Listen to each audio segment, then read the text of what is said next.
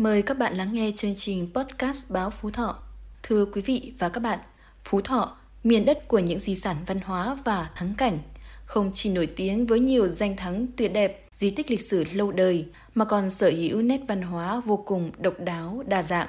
Đặc biệt là ở vùng đồng bào dân tộc thiểu số huyện Thanh Sơn, Tân Sơn, Yên Lập không chỉ giỏi thêu thùa và in hoa văn trên vải bằng sáp ong tinh xảo, sống động, người giao tiền ở xã Xuân Sơn, huyện Tân Sơn còn lưu giữ được những kỹ thuật nấu sáp ong thủ công độc đáo. Đến nơi đây, chúng ta không những được len lỏi theo những con suối, tìm kiếm trong những hang núi, trên cành cây, giữa những chập trùng đại ngàn mà còn được trải nghiệm săn mật ong, lấy sáp. Đây không những là nghề mưu sinh vụ mùa của bà con mà còn là niềm vui gắn bó với núi rừng được duy trì qua nhiều thế hệ của đồng bào nơi đây. Mời quý vị và các bạn cùng đến với những trải nghiệm văn hóa thú vị vùng đất tổ qua câu chuyện Ngược ngàn săn báu vật của tác giả Ninh Giang qua giọng đọc của Đặng Tiến Dũng. Không chỉ giỏi thêu thùa và in hoa văn trên vải bằng sáp ong tinh xảo, sống động, người giao tiền ở xã Xuân Sơn, huyện Tân Sơn còn lưu giữ được kỹ thuật nấu sáp ong thủ công độc đáo. Len lỏi theo từng con suối, tìm kiếm trong những hang núi, trên cành cây, giữa chập trùng đại ngàn. Bà con ở bản còi tới mùa mật sẽ săn được chục lít mật ong mỗi ngày, đồng thời lấy sáp ong để in trang phục. Săn mật ong, lấy sáp không những là nghề mưu sinh, mùa vụ, mà còn là niềm vui gắn bó với núi rừng được duy trì qua nhiều thế hệ của đồng bào nơi đây.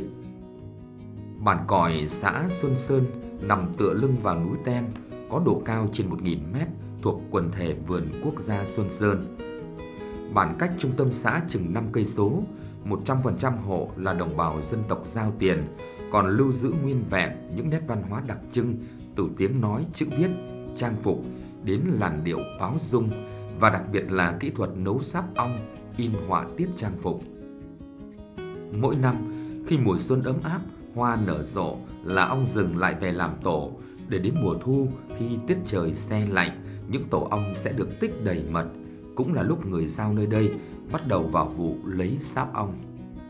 Để chuẩn bị cho chuyến đi rừng, anh Đặng Văn Quyết cùng hai người ở bản thức giấc từ 4 giờ sáng. Trong rừng có rất nhiều loại ong có thể đun lấy sáp nhưng với người giao tiền thì ong khoái là loại tốt nhất được tìm kiếm và sử dụng. Từ tháng 3 đến giữa tháng 4, ong thường làm tổ ở gần suối, bìa rừng, hút mật hoa. Nửa cuối tháng 4 đến tháng 8, đàn ong sẽ làm tổ ở trên núi cao, hút mật hoa rừng. Anh Quyết cho biết, hành trình theo dấu ong là vô định, bởi có khi may mắn thì chỉ được vài ba cây số đã có lộc mang về, nhưng cũng có khi đi cả ngày mà chẳng tìm thấy cái tổ nào. Để tìm được nơi ong làm tổ, chúng tôi thường đi theo các con suối ở trong rừng để quan sát đàn ong xuống lấy nước. Sau khi lấy nước nhìn theo hướng ong bay để tìm tổ của chúng. Nơi ong ở thường là chỗ kín đáo khô ráo, tránh được mưa bão, những cây cổ thụ ong chọn làm tổ thường chắc chắn và không dễ bị bão cuột đổ. Đang là cuối thu, ong không bay nhiều trong rừng nữa nên khi tìm thấy tổ giữa rừng cây bạt ngàn, người đi lấy sáp phải có khả năng quan sát và phán đoán chính xác. Chúng tôi cúc bộ hơn một giờ đồng hồ trèo qua những tảng đá lớn, luồn qua chẳng chịt những bụi dây leo, khóm nứa mới đến chỗ tổ ong khoái rừng mà anh Quyết đã thấy cách đây hai tuần. Dừng lại dưới một gốc cây cao chừng 20 mét, anh Quyết chỉ tay lên một nhánh cây nằm ngang, tổ ong rừng hiện ra trước mắt chúng tôi, óng ánh như nhũ đá rủ xuống.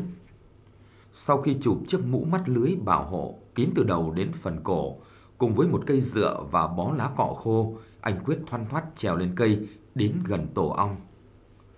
Tổ ong bị hun khói chừng 2 phút, đám ong thợ bay tản dần ra.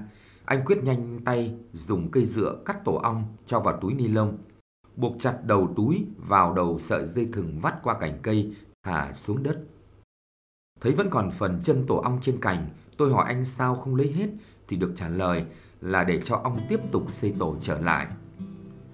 Sau khi dội nước dập tắt bó lá cọ đốt xua ong, anh quyết sách bội túi đựng sáp ong và ra hiệu cho chúng tôi di chuyển xa vị trí để đảm bảo an toàn và bắt đầu hành trình mang sáp ong về.